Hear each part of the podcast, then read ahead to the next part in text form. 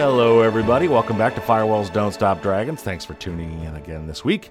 We've got another great show for you this week. We're going to talk to Nick Weaver, who is a security researcher at Berkeley. He's got a lot of really great insights about how to protect your computers and especially your mobile devices. Uh, we'll be getting to that here shortly. Uh, before we do, though, we're going to start with a little bit of news of the week. And if you uh, haven't seen this, I can't imagine how that could be possible. the The big news this week is the the virus they're calling WannaCry. Uh, it's also called WannaCrypt and a couple other weird things. I don't know where they get these names. I, I really don't. Uh, probably the first person, first researcher who finds it gets to name it, and you know, I'm sure there's some notoriety in that. Anyway, so you've probably heard about this, and the way you probably heard about it was that it was traveling a like wildfire. It spread across the globe, literally, uh, in a, just a matter of hours, and it was hitting some really big name uh, uh, places like hospitals in the United Kingdom. Uh, it hit some uh, telephone companies and uh, eventually spread to the U.S. and then all of a sudden stopped. Why was that? Well, we're going to talk about that today.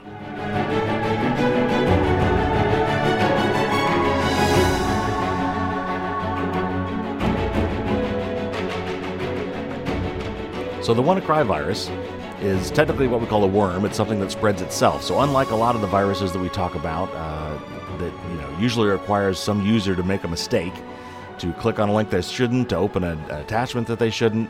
This is actually just exploiting a, a, a vulnerability in Windows machines that allows it to spread itself. Uh, once it's on one computer, it, it looks for other computers on the network that have this vulnerability and just spreads.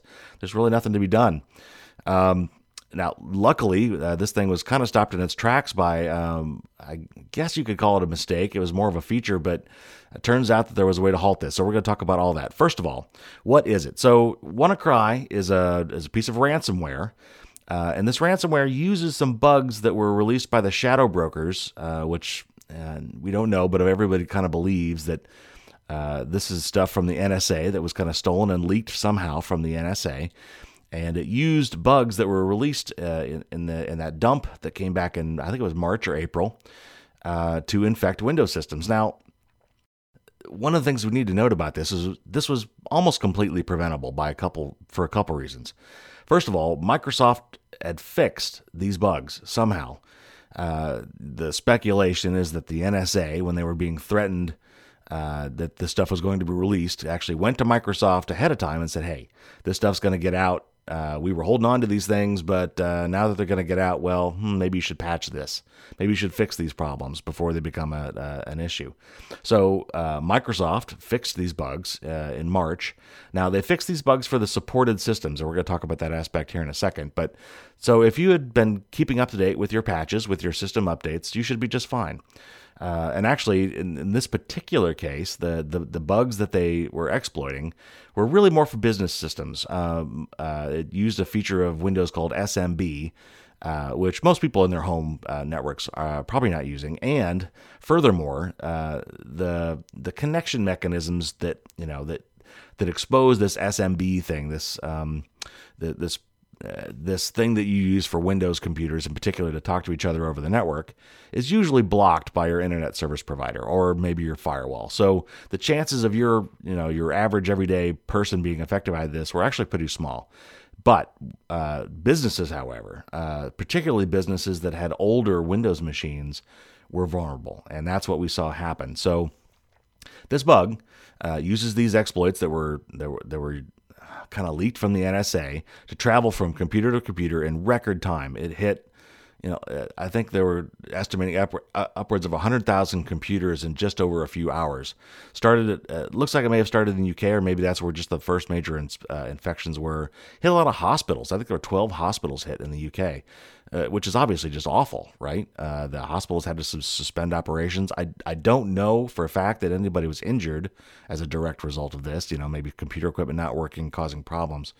Uh, nevertheless, though, uh, obviously that's a really bad situation. Um, and then as this was spreading, and the and the security uh, people out in the world were watching this, you know, spread quickly from computer to computer and country to country.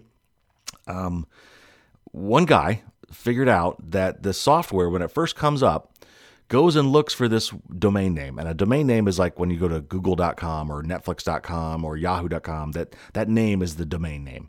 And, and buried in this, uh, in this virus uh, was this really weird domain name, and and it went looking to communicate with this with this computer at that domain, and crucially, if it could communicate with that computer, then it didn't do anything. Now, sometimes the uh, hackers use this to try to figure out whether or not they're running on some sort of a, a test system, so they can try to fool security researchers uh, into uh, you know the virus not activating uh, unless it was on a, a non-test system. I'm not exactly sure how that worked in this point, but this researcher figured this out, and the domain name actually was not registered. So it was some weird gibberish, long gibberish name. Um, and this researcher just basically went out and registered the name, and then all of a sudden, the virus went looking for this domain name, and that computer responded, and so they just went dormant. So that was a kind of a lucky, lucky happenstance and a series of events that kind of stopped this thing in its tracks. Now, uh, the people, whoever wrote this virus or whoever wants to do something similar, a copycat, is going to fix that problem next time. So, so we can't count on that to stop it next time. So, but that was kind of a lucky happenstance here that, that, that somebody figured that out and was able to stop this thing from propagating much further. So what do you what do you need to know? So like like I said, if, if for regular people at home, this is actually probably not an issue for you. Um, uh, most computers, uh, home computers, do not have this particular feature active. It was the business businesses that tend to have this computer. Uh, businesses with lots of networked computers. Uh, the other issue here is that while, while Microsoft did patch this for all supported Microsoft Windows systems in March, they didn't patch it crucially for some of the older ones that were no longer officially supported by Microsoft. And that's where things kind of got ugly because some of these older systems uh, in hospitals and whatever are still running Windows XP. Uh, which you may recall is an old version of Windows, and Microsoft abandoned support for that, I think, three years ago. Uh, but even so, uh, because of this, Microsoft actually broke its, well, went back on its support policies and admit, uh, issued an emergency patch for Windows XP and some of these older systems uh, that allowed this to propagate. And that that brings me to my next point. And I think the bigger issue here for all of us to consider and and and as concerned citizens and consumers is that first of all, stay up to date. And my uh, my guest uh, Nick Weaver is going to uh, bang this drum as well. You've got to stay updated. Uh, the only way to, to, to, to, prevent most of these things from traveling as fast as they are is to be basically inoculated. Um, and by that, you need to have the latest software because um, bugs are found all the time. And fixes go out as soon as they can go out. Uh, and you need to have those fixes on your computer. So keep your systems up to date. Make sure you've turned on your auto update features for your operating system. And this is not only just your computers, but also for your mobile devices. But the other issue here is that, you know, software gets old, and so Microsoft has to cut corners somewhere, and they've got to save costs. So they have to say, well, we can we can no longer support some of these old versions, and so they don't put out patches. But unfortunately, there's still a lot of systems out there that still run this old software, uh, and those systems are going to be vulnerable forever. Now, th- this was a weird case. This was such a bad virus that Microsoft basically stepped out and said, okay, we'll fix this one thing. Um, but in reality, what these people need to do is they need to get their systems updated, and that's these businesses. Unfortunately, it's a cost of doing business. You're going to have to get your systems updated and make sure that you're on a supported version of Windows so that you get these critical updates. Because if you don't, this stuff's just going to keep happening. All right, now we've got a great interview today with Nick Weaver from Berkeley. And before we dive in, uh, being a security researcher, this guy does this stuff for a living and he rattled off a bunch of terms. And I didn't want to stop him all the time to try to define these things. I know most of you probably know these terms, but before we get into it, I just want to do a quick glossary so you're not completely lost uh, when he starts rattling off some of these terms. So, one of the first things he talks about is the threat model, and that's a kind of a fancy security term. All it really means is kind of examining uh, where you're vulnerable. Uh, that's all it is. So, you know, if you've got a bunch of different kinds of software, it's, you know, what versions of software do you have? What applications are you running? Uh, what kind of computer are you on? All these things um, kind of uh, lead into where are the chinks in your armor by knowing what kind of armor you've got. So, uh, that's, that's the threat model. Um, he talks about patching, which of course I just talked about as well. That's all that means is uh, updates. A patch is a fix. So uh, if there's a bug in something, a patch is what fixes it. So um, keep your software up to date, keep it patched. That's what he means when he says that. Um, he also throws out Bitcoin, which you may have heard just in the news. Bitcoin is a digital currency that it's basically untraceable. Uh, so that's, of course, what a lot of these bad guys like to use to get paid uh, is Bitcoin. Um, and I know that makes it sound bad and say, hey, why do we even have Bitcoin? Well, there's a lot of good uses for Bitcoin as well. Sometimes you want to be anonymous. Uh, unfortunately, kind of like encryption and some of these other tools, they could be used for bad purposes as well. So, Bitcoin uh, basically is a digital currency. Uh, it's recognized the world over. Um, and if you ever get a virus, you'll probably find out what Bitcoin is because that's usually what they will charge you to fix it. We also talk uh, a little bit about uh, two factor authentication in here, which I've talked about before. Multi factor authentication basically means you need more than one thing to, to get in. So usually it's one factor, it's usually it's a password. Um, uh, two factor would be something like a password plus a, a PIN code that you uh, receive on your phone via text or something like that.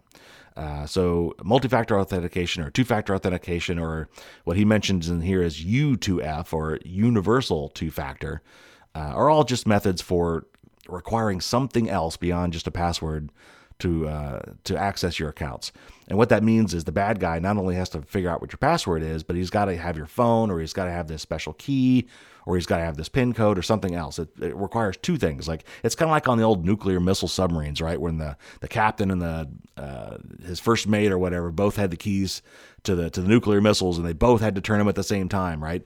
Two different ways. It's, it's a protection mechanism to make sure that uh, somebody who just gets one of those can't go off and do something bad. All right, and with that, I'm just going to lead right into the interview and let's hear what Nick has to tell us. You're listening to the America Out Loud Talk Radio Network. It's where we say, let the silent voices be heard. You'll find a whole host of shows and a great lineup back at AmericaOutloud.com. And also, get the apps. We now stream 24 7 on Android and Apple. Just look for America Out Loud Talk Radio.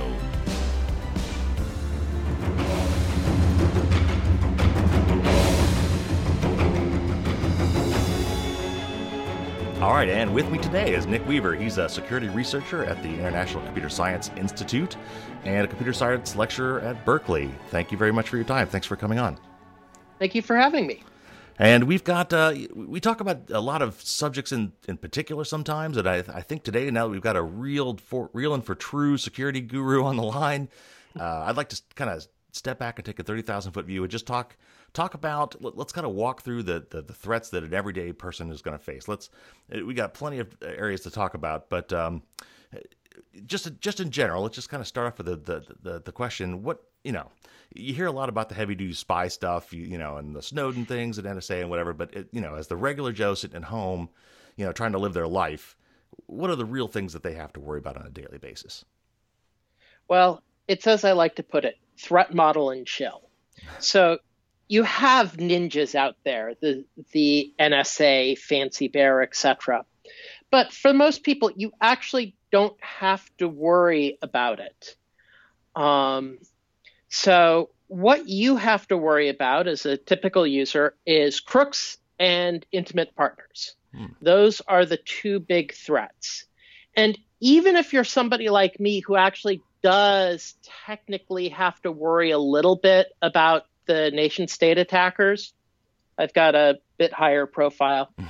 I'm not too worried. So I'm worried about them doing stuff that's cheap. I'm not worried about them risking a million dollar asset. So, as a consequence, um, I designed my defenses around the model of who do I have to defend from?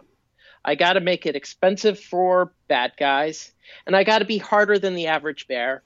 And I want systems. For me, I have a great relationship with my girlfriend, but I know that for some that's not the case, and the computer security field does actually a remarkably poor job about explaining the real world threats faced by people's intimate partners and defending against that. Interesting, interesting. All right, so let's talk about it a little bit. So I think we're all kind of, you know, uh, we're aware of the the cyber hackers. We're always worried about getting viruses or getting phishing scams, and we'll we'll talk about those. Uh, but I, you know, let's talk about the intimate partner thing. So explain that to me. Why why is that a, com- a common threat for most people? Well, it's not for most people, but it's for far too many people. That if you want to go online, you can buy spyware that is specifically marketed to find out if your spouse is cheating on you hmm. by turning on the microphone and tracking everywhere the phone moves and uh, and all sorts of things like that. That's really abusive stuff. And that's enabled in no small part due to the poor security on Android phones. That Android phones are so woefully insecure by for the most part that really it's a disservice to people that they're even on the market because you give a bad guy access to your Android phone in 5 minutes and they can turn it into a bug. Wow. Yeah, so I, I think that one of the principles this comes down to for me is that once you have physical access to the device, so so many of your common protections just go out the window, and so many of the things that that you know that we normally talk about in you know resisting mass surveillance or mass fraud you know tends to be internet based protections but have but once you know if you've got an intimate partner or someone who has physical access to your computer or phone it's a whole different story it depends on the phone though that a fully patched iphone for example is actually really tough that if if you look at Apple's security model, they're worried about things like jailbreaks, which is somebody with physical access to the phone being able to subvert the security system. And so that actually is a reasonably strong device if you keep it patched. And so, for example, if I was in charge of a domestic violence shelter, one of the things I'd do is I'd have a stack of clean iPhones. And the moment somebody is being intaked, I would swap their phone before they even get to the facility because of this particular threat. But if they have an Android phone, I can't secure an Android phone for the typical teenager, let alone the real world threats that a lot of people face. Interesting. So why is why is it so different? Why why is Android so much farther behind than uh, the Apple iPhone? Because it comes down to patching. That the first rule of security is thou must be able to patch, hmm. so that when an exploit is discovered, when a vulnerability is discovered, if it's disclosed to the vendor, if the vendor finds out about it, they can fix it. You can download the patch and be protected. Apple, it's easy we discover a zero day exploit for an iPhone. It's a $1.5 million asset these days. We tell Apple within 20 days, they have a patch pushed out, and anybody who says, Yes, I do want to update my phone, gets updated, and Apple will support phones for five years. Now, with Android, if you have a Google phone, a Pixel, the same thing happens. Google comes up with a patch, pushes it out to the phone, and it's all fine and good. Except that your brand shiny new Pixel phone is only guaranteed three years of support from the time Google started selling it. That's bad. and then it gets worse. For all the other Android phones, you see Google comes up with a patch publishes the patch so that, well, anybody can see it, which makes it a lot easier to exploit it. Sure. Hands it off to the vendors. The vendors then have to port to their particular phone, assuming, of course, that Qualcomm is willing to support that old chipset with the latest release. Mm-hmm. And the vendors have no incentive to patch because they've made what little money they make on the phone when they sold it. They have no recurring revenue. And so they may or may not come up with a patch. And if they do, they then hand it off to the phone companies, which get no real recurring revenue from securing the phone and sending out a patch. So they may or may not send out a patch. And so securing your typical Android phone is like if your Windows update required Dell and Comcast to sign off of on, on it, and neither of them cared. As a consequence, to secure a Android phone or to secure an iPhone, you just keep it up to date. To secure a Google Pixel, you keep it up to date and replace it in two years when Google has decided to stop supporting that particular phone. To secure any other Android phone, you power it off and throw it in a landfill and buy yourself an iPhone. it's it's actually a tragedy on the phone front that security is a luxury good. That the cheapest secure phone you can buy, actually new, is a iPhone SE, um, because the Google phones are actually more expensive now.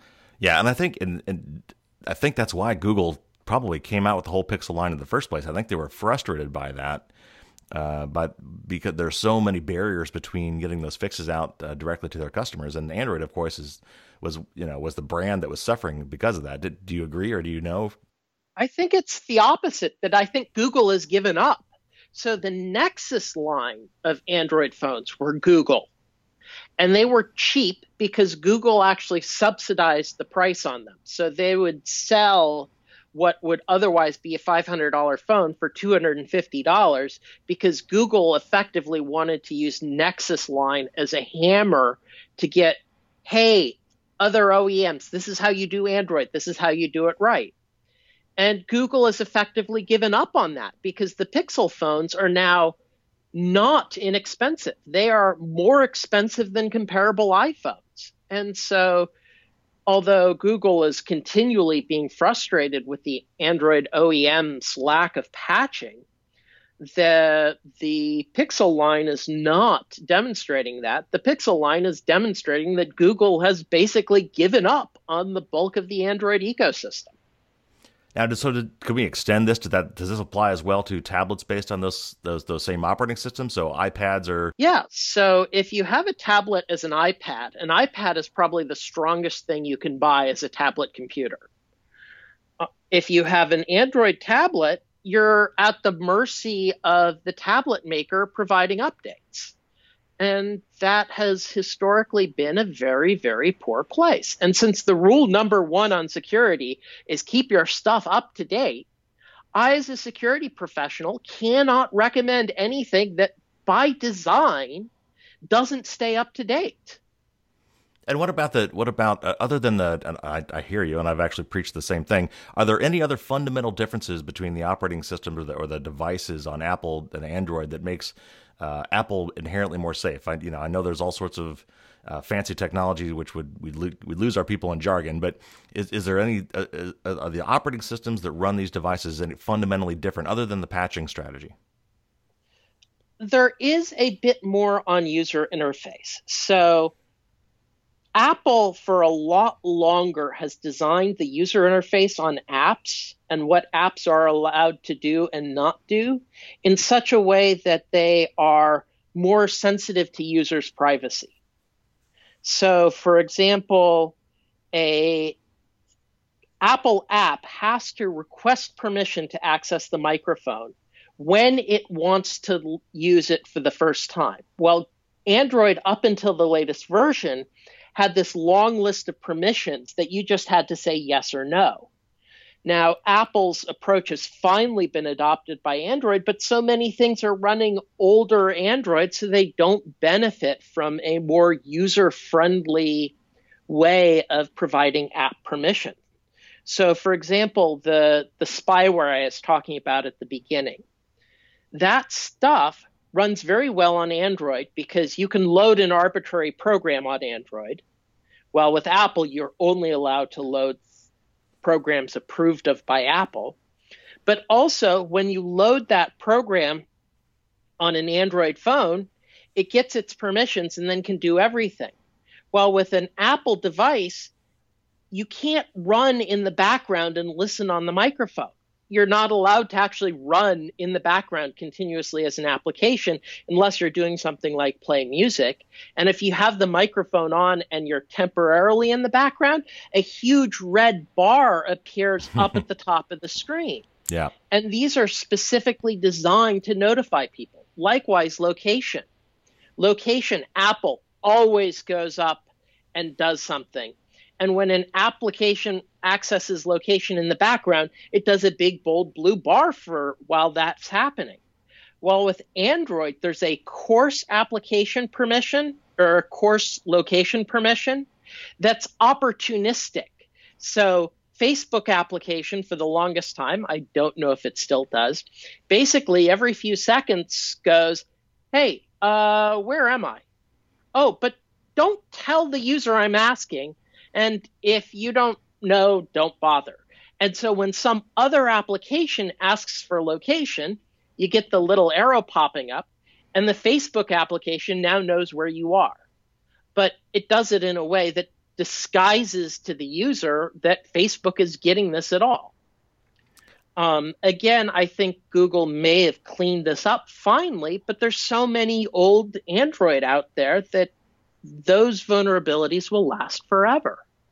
Yeah, and just to, and I know this seems a little esoteric, so I, I thought I'd bring this home as you were talking about this. What struck me as a, a, recent, and I've actually seen multiple cases of these, but it's come up again where uh, some of the Android apps uh, and the Android and the and the and the actual uh, Android store, the the official the uh, Google store, the official store, uh, are listening for ultrasonic tracking beacons being played by other devices and perhaps your television, things like that, so they can track what you're watching. So, for example, the, the case I saw was uh, a television show or a commercial will play this sound at a frequency too high for your human ears to hear, but the application running in the background in your Android phone can hear it, and they can say, "Oh, this guy's watching The Good Place," or this, or whatever the case may be, right? Yeah, and that works because of Android's permission model is too generous that all but the latest Android, you get permissions as a whole, so the application can listen. The applications can run in the background. And when the mic's on, there isn't a big flashing red bar going off that, hey, the mic is on. So you can do an application on an iPhone that listens for these beacons. But if you run in the background, you get noticed. If you run in the foreground, you don't have the red bar, but you still have had to ask permission for the microphone and somebody's going to ask why are you asking permission for the microphone in the first place? Right. And i i think on apple i know on apple you could you could go after the fact into settings and you can actually see every application on your phone that, that, that you've allowed access to the microphone and change your mind later. I know that for a long time on android I think maybe this is what you were getting at before. The first time you installed it, you, were given a laundry list, and after that point, you were not able to go back and and uh, go back and pick and choose. Oh well, yeah, this I don't want. I changed my mind. I don't want this app to be able to use the microphone, but I still want them to use you know other things that they asked for because that makes sense for this app. It's a gaming app. I want them to be able to use motion sensor, but they don't need to know my. They don't need to use my microphone. My understanding is on an Android. Maybe you can clear this up. Is that is it? Can I now do that on the modern Android? system? Can I? I believe so. Okay. That certain permissions on Android are now prompt on first use. So you can say, okay, I want you to do this or not. But it's a relatively new thing that that happens, that old Android didn't have this. And this gets down to a larger thing that so much of security is really usability and user interfaces. That you have to build your system so that it's intuitive towards the user. And in general, if something always fails, like phishing emails or the like, that is no longer something that's the user's fault. That's the fault of the system that allows it to happen. Yeah, I would agree and I, you know, and I, and I don't think it's cynical to say that I, I, I don't think these are necessarily oversights by some of the, by some of these companies. I think some of these, th- some of these things. Let's face it, Google is an advertising company. They're not, you know, they're they're not a phone company. They're not an email company. They're an advertising company, and you know, Apple is not. And at the end of the day, yeah. there are different, you know, reasons why they may or may not be allowing some of these things. If you're getting something for free you aren't the customer, you're the product.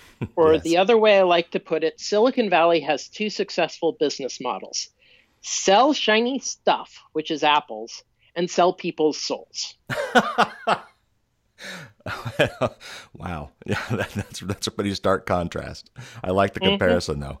So, as we were talking there, you threw out the term zero day, and I and I have defined this in the past, but let's let's talk a little bit about what that means and why and, and, a point that we made in uh, discussing this prior to the interview, um, why uh, why they're so expensive, and and and why we we as regular average users probably aren't too worried about them using them on us.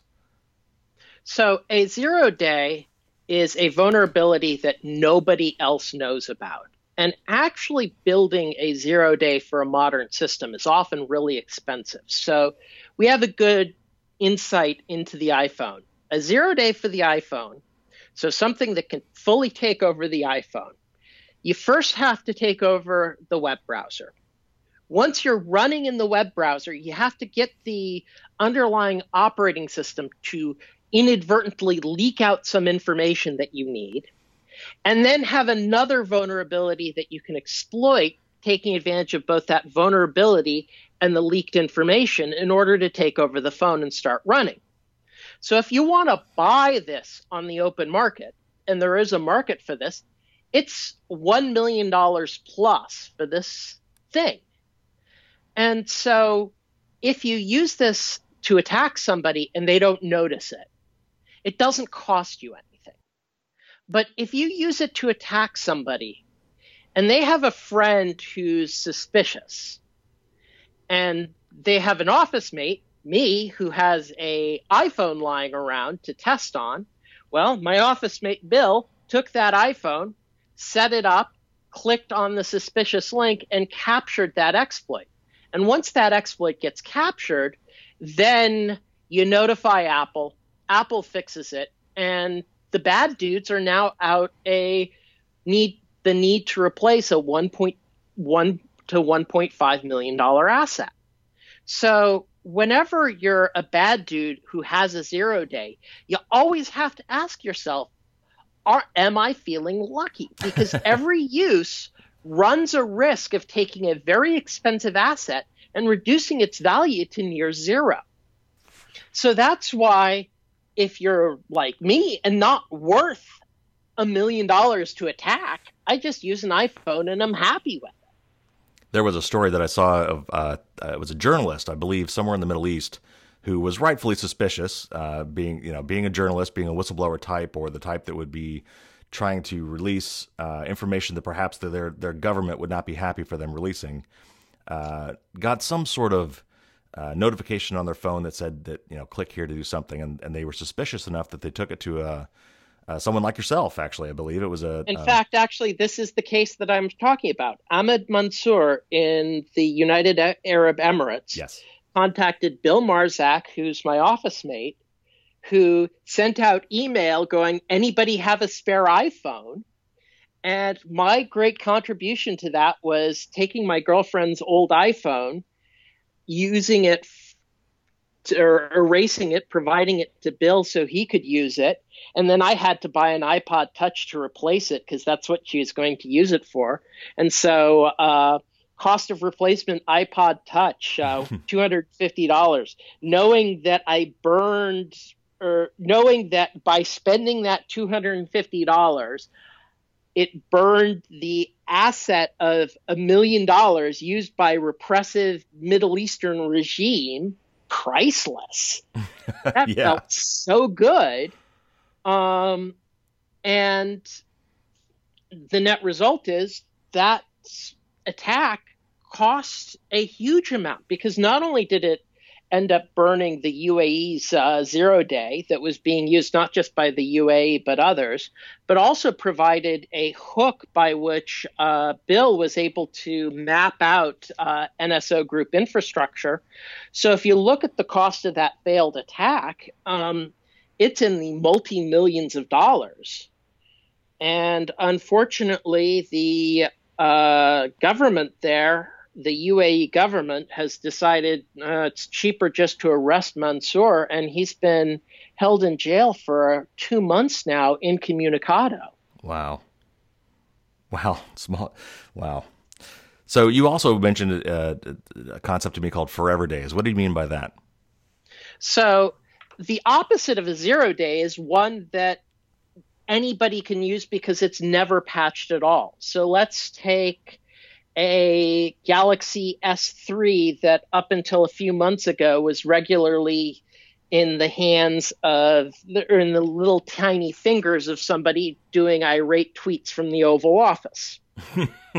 now, that phone is vulnerable to Stagefright. So if you wanted to exploit that phone, what you have to do is you just have to download an exploit for Stagefright, cost near zero download some Malcode package to go with it, cost near zero, and tweet a link saying proof that national parks crowd sized estimates for inauguration fraudulent and said tiny little fingers click on that link and now you take over the phone that's being used in who knows where um, because you can bet that he took it in places he shouldn't have.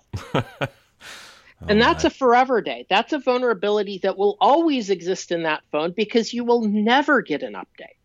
And this is such a problem that like today we heard about ransomware attacking hospitals. And one of the problems with hospitals is a lot of equipment is running Windows XP certified to only run Windows XP, that if you update the software, you're no longer in compliance and therefore you're running illegal, unregulated equipment. So, as a consequence, those vulnerabilities will be there forever or until the equipment is tossed out the window or set on fire. so now I know I know you also work at uh, do some work with Lawfare. So uh, and, and, we've gotten a little bit off in the weeds, but I want to I want to ask one more question here, and then we'll circle back to some of the the more mundane things. Um, is there a solution to this that in in the law? Is there is it because we don't have any sort of uh, regulation or uh, anything around software? Because software you, you, you click the little agree button to a, um, you know a multi-page document in the end user license agreement basically absolving them of any wrongdoing that may happen as a result of using their software. And that's kind of as a software engineer I know that that is the way a lot of software works. It's de- delivered as is and and if there's a if there's a bug in it, that's not our problem. Now they have reputations to rep, to to keep up. A lot of these companies do, and that is what drives them in a lot of cases to fix these things. But is there some sort of a liability that is missing from our legal system, or is there some some part of the marketplace that is failing that allows these things to to, to work this way? If, if a car fell apart while you were driving it, that's that's that's straightforward. But if the software in that car malfunctions, it's not security is a market failure. There is a huge market failure on security, and there is no libertarian solution to market failure. It needs either regulation or liability or something. But it's going to have to be one of those things, or we're going to keep being in this dismal environment we're in. Yeah. All right, so let, us back up a little bit. So we talked about mobile. But Before we leave mobile, it, you know, what what things should we all be doing? Uh, should we be using pins on our on, on to, to, access the phone? What about fingerprint readers, uh, things like that? What what are some mobile tips? Well, it depends on your threat model. So a pin is a really good idea. The fingerprint reader, depending on your phone, is a really good idea because my threat model is lost phone, stolen phone, not arrest if I'm, say, a activist in Moscow, there's no way I'm using a fingerprint reader because then my threat model is they grab grab me and my phone and press my thumb down. Mm-hmm. So it starts with the threat model. Um, the phone, however, iPhones are really nice. Pins are really good. Backups are important. So, what happens if your phone catches on fire? Do you lose anything? Yeah. Um, that's actually a very useful thing. Um, find my iPhone and activation locks on those are really good because that in, removes a huge disincentive for theft. So, like, I admit I'll keep my phone plugged in in my car when I go out and run an errand, um, just simply because I know it's not useful for a thief because let's steal a tracking device that I can't resell. Uh, uh no. Yeah. yeah. I actually used this myself. I was out in LA with my family, and I uh, we were at Universal Studios out in LA, and I lost my phone in one of the rides. I didn't realize actually at the time. I just knew that hey, wait a minute, I was about to take a picture, and my phone was gone. Uh, so I got home that night. I, of course, informed the park, and I got home that night, and I was able to pull up, find my iPhone, and pinpoint my phone within Universal Studios lot. And then I saw them pick it up and move it to the front office, and I knew they had found it. So I, I love that feature. Um, yep. Let's let's let's talk let's about, talk about computers now. So we're at home, and, and uh, obviously with computers, particularly with your home computers, they don't usually leave your house, so the threat model there is is pretty minimal. It's usually uh, your online exposure. So we'll we'll talk about that for sure. But then there's the laptops, which you do take out. So let's talk about computers and your home computers. What what are the threats there? What, what the, for the everyday person? What are the kind of things they need to be watching out for for their for their computers? Well, the the big threat is the criminals, that the guys who make money. And so there's basically two strains of RealNote. There's the ransomware where they take over your computer, encrypt all the stuff, and you have to pay X in Bitcoin or you'll never see your data again. And the solution for this is offline backup. So I have a backup that's a few weeks old to a few months old sitting in a safe deposit box and I've got stuff online. And basically the the quip is is if a disaster is such that I've lost meaningful amounts of data, I'm fighting off the zombie apocalypse and I don't care anymore. but the real thing is is what happens if your house burns down? Yeah. And that's really the equivalent of ransomware. So, will you still have data if your house burns down? If the answer is yes, Hakuna Matata, you don't need to worry about ransomware. If the answer is no, buy yourself an external drive and do backups. The other big thing is, and the other thing to keep out the ransomware is patch, patch, patch, patch, patch, patch. The other thing is the online criminality, and they're mostly interested in getting your accounts for all sorts of purposes. And the way they break into your account is password reuse. We all hate passwords. Mm-hmm. We all are stupid and use the same password for so many things. And it's not because we're stupid, it's because we can't remember passwords. So, what they do is they break into a whole bunch of different sites, and these are all available online, and they just get the passwords from there by just brute force guessing. So once you get the site, you can just try the pass, try all the different passwords, um, and they now know your password that you use on any site. So they get your email address, they get your password. Now they try to log in everywhere, and the goal is to really get your email account or something from there that they'll then spam or financial fraud or whatever. And so the key is you got to be immune from password reuse. And you also have to be immune from phishing because that's the other way they get those credentials. And so there are two things that are must haves. First must have is a password manager. This is a program that stores passwords for you and comes up with random passwords. I'm hugely partial to 1Password, but there are others that work just as well. The other is two factor authentication, and in particular, the U2F security key. So these are uh, little devices that sit on your keychain. And both of these are important because they both allow you to get away from password reuse. They both make your life easier rather than harder because as two factor, the security key is easy. I just plug it into my computer and press it, and that's all. I don't need to copy down numbers. I don't need to receive a text. I don't need to do anything. It actually makes my life easier. Similarly, with my password manager, I don't even bother remembering any password other than the one for the password manager. I just do a keystroke to do a login. And in both of those cases, the device actually is keeping track of the site. So phishing domain that's different from the real domain won't even authenticate to these things. That these things can know the difference between Google and Google spelled with a zero. So you did say a lot of things in there. So let's back up and unpack a few of those things. So you had said 1Password. So uh, uh, LastPass is one I often talk about, and, and the best, the best. The biggest difference between LastPass and 1Password, and there are many others that are also good, I think, but the, the primary difference there, and I'd like to get your comment on, is 1Password is managed by you. Uh, it's not cloud based, which is to say that you know when you encrypt with your master password, your vault of passwords, all these wonderful, unique passwords for all these websites, it's encrypted in some little blob or whatever on your computer. And if you want to use that blob and be able to access your vault on multiple computers, it's on you to figure out how to make that happen. Now, you could just use Dropbox. They which... actually make it easy. Okay, go so ahead. So they they have trivial ties to Dropbox to do that. That's what I use. They also have a cloud service that supports this now. Hmm.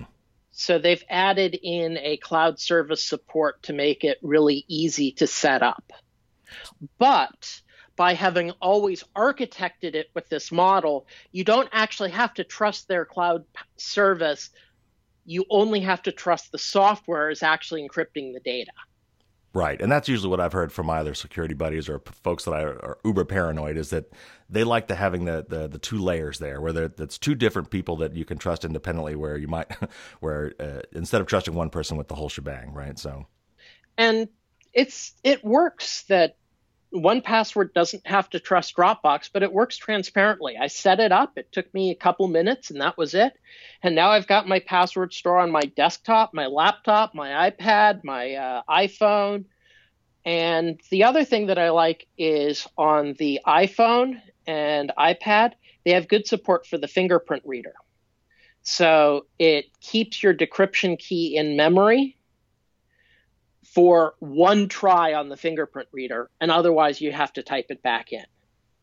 So you're not that. So then, uh, obviously, you're not worried about the, your password vault being stored in the cloud. You're you're you feel comfortable because I know some people just can't even stomach that. That they're so. Paranoid. I know some people can't stomach that. I am willing to accept the risk reward trade off because the reward is huge. The reward is I have all my passwords in one place. Yeah. No matter which place it is. Yeah, I I fall the same way, and I think, and one of the reasons I, that I that I usually uh, that I talk about these things with, with folks is that there's always a trade off of security. It's always convenience versus you know security. It's a it's a continuum, and and at some point it becomes so unruly that folks just won't do it. And as soon as folks won't do it, doesn't matter how good it is because you're not doing it. So you also talked about um, U2, uh, U2F or uh, Universal Two Factor, which is a form of multi-factor authentication. We've talked about that multiple, multiple times in the show. It, the one thing I, that I'd like to ask you about with the U2F, now that's something I've got to physically carry with me that I could you know, I could lose. I, I, know that that's also the same thing with your phone because the way a lot of the other ones work is they'll either send you a text with the PIN code, a one-time PIN code, or you've got an app like Google Authenticator, which has a time-based rolling code. Um, and then there's this these actual physical keys where it's like you know you put your password in, and you also insert this key into a USB drive, and that basically does this part of the process for you. Is there particular reasons why why you favor the key over uh, the other methods? A, unlike uh, the the methods where you type something in, the key is verifying the site, so the key can't be phished either because the key is specifically going knows the difference between Google and Google with a Cyrillic O, mm. um, and that's very important. So if uh, John Podesta used a U2F security key, the Russians would have been out of luck trying to get into his Google account. The other thing I might note too is that there has been a, an attack on the cellular phone networks, which we've known for a long time have not been that secure. But in Germany, there's been it was just in other words, it was a matter of time. But some uh, clever hackers in Germany figured out a way to capture the the SMS based keys through the cellular network. To reroute them to their own to themselves and then use that you know they all they obviously had to break the original password but then they were able to get the key as well by hacking the network yeah well with U2F, you don't have that because the key is a local device, but it's working with the browser. And so it knows what's going on. So it prevents you from messing up. All right, so we're, we're getting a little bit toward the end. So I wanted to cover one more aspect before we we quit, and that is uh, financial um, security. So a lot of us do banking and things online. Some of I know a lot of people are worried about for some reason doing banking uh, online on, on, their mobile devices as, as, opposed to doing something on a computer.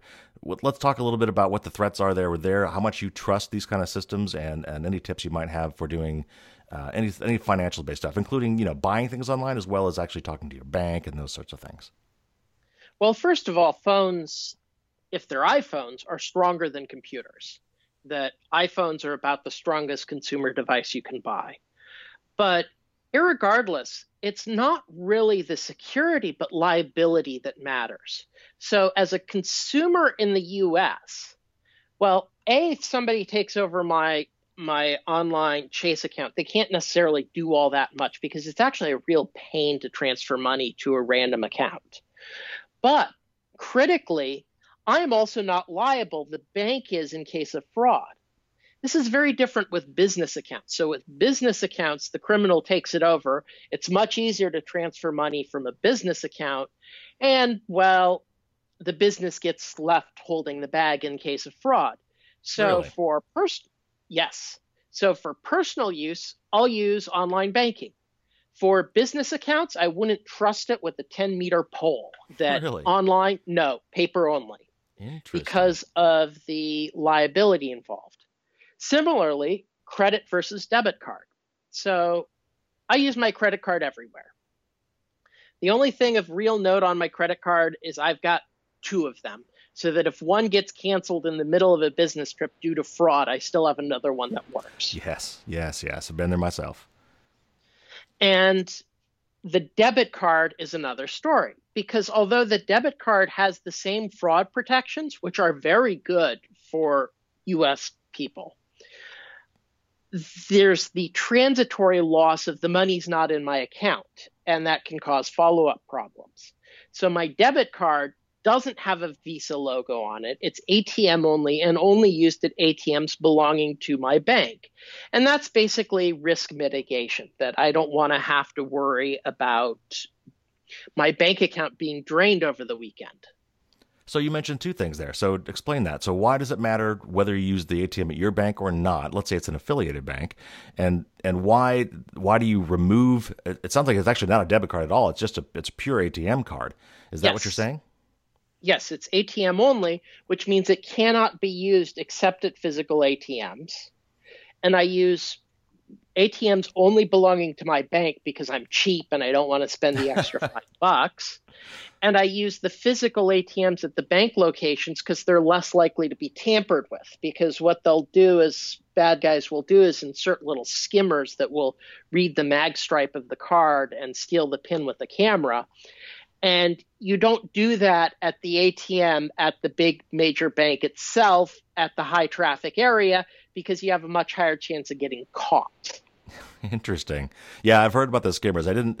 So the, to, to be clear, there's no security reason not to use a, a to go to some other affiliated large bank. It's just it, it's more a matter of avoiding the fees. Yep. Gotcha. Interesting. Very interesting. All right. Well, this is fantastic. This is a lot of great info. We covered a lot of ground. Uh, a lot of ground.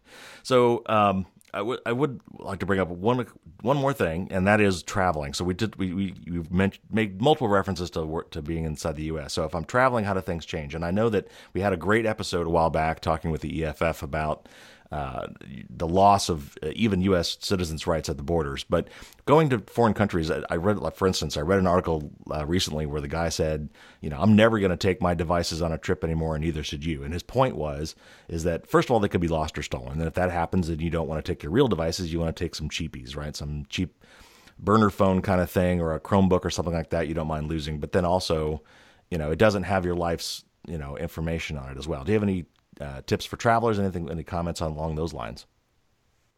Well, I'm a little bit more sanguine. I just use an iPhone. Um, I use a good password on it, and I power it off before going through customs on either side. And basically, if they want to search the phone, they keep the phone, and they're left with an encrypted brick that, since I'm using a five-word password and good chosen random words on an iPhone with the whole secure enclave that I would be happy handing it to a party gang from the DGSE, the NSA, and Chinese intelligence and have fun, boys, and leave it behind. Wow, that is saying quite a bit, especially from somebody with your background. All right, so Well, wrapping. also, I know there'd be nothing of value once they get in it anyway. uh, so wrapping up here, if you had if you had to wrap all this up in the top, I don't know, three, four, five tips that you'd give to regular people, what are the things that everybody should be doing? Number one, patch, patch, patch, patch, patch. That's five. So let's go on with uh, three more. Um, use a security key. Other two factor is good, but security keys are the best. Use a password manager. And if your phone doesn't say iPhone or Pixel on the back, throw it in the trash and get yourself an iPhone. All right, fair enough. Thank you very much, Nick Weaver, and uh, it was a pleasure having you on. And thank you for taking the time to talk to our audience. And that's going to wrap up another edition of Firewalls Don't Stop Dragons. We don't have time for any of your listener questions this week. I'm sorry about that, but I will get to them. Uh, in the meantime, please send me your questions at Carey Parker at AmericaOutloud.com. You can find my email address on the website. Uh, you can also find also uh, helpful links that uh, uh, from this podcast that you might uh, some of the things that we mentioned in the interview and some of the things I mentioned before. If you think you might have a problem with this Windows virus, I've got some links for you to check out just in case if you want to double check and be absolutely sure. And also, I want to throw out one little public service announcement. Uh, the current FCC is looking to roll back net neutrality, and well, I'm sure we'll have a whole episode on that at some point. But I'm here to tell you that net neutrality is a good thing, something that we need to preserve. Uh, it's going to allow the next Netflix or the next small company to come along and and come out with some great services uh, that will just not be allowed to see the light of day if they don't have a fair and even playing field. So, uh, if you like uh, comedy and don't mind a little bit of uh, little bit of swearing with your comedy, check out John Oliver uh, on the web. Uh, I'll provide a link on the website. You can check it out. He gives a great little roundup about net net neutrality. But crucially, at the very end, he he tells you how to make sure that you get your voice heard by the FCC. Uh, the FCC made, made it kind of difficult to find the place where you could provide comments online, and John Oliver made it easy. Uh, he created a website called Go FCC Yourself. Uh, you can see what that is a play on. Uh, and it jumps you right to the area on the FCC website where you can uh, leave comments and express your opinions. And I highly encourage everybody to do that. Okay, everybody, that's it. I got to wrap it up here. Hope you uh, stay safe out there. And until next time, don't get caught with your drawbridge down. See you next week.